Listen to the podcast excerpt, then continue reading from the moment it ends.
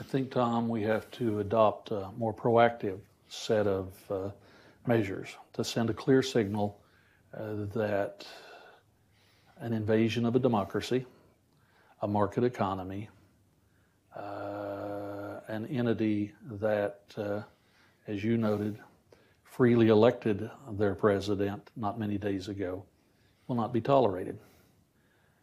We all learn from our experiences, and I think a number of my colleagues, after watching the Russians invade Ukraine and the activities that we took that were reactive after the fact, trying to use international institutions and standards and a variety of things to get the Russians' attention, I think most of us realized that was too late.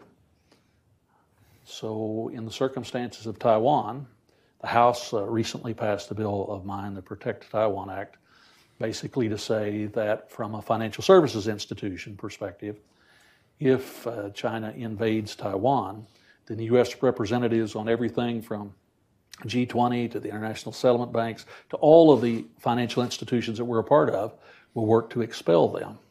To proactively say, if you want to benefit from the market economy, from an open world society, then you have to play by the rules.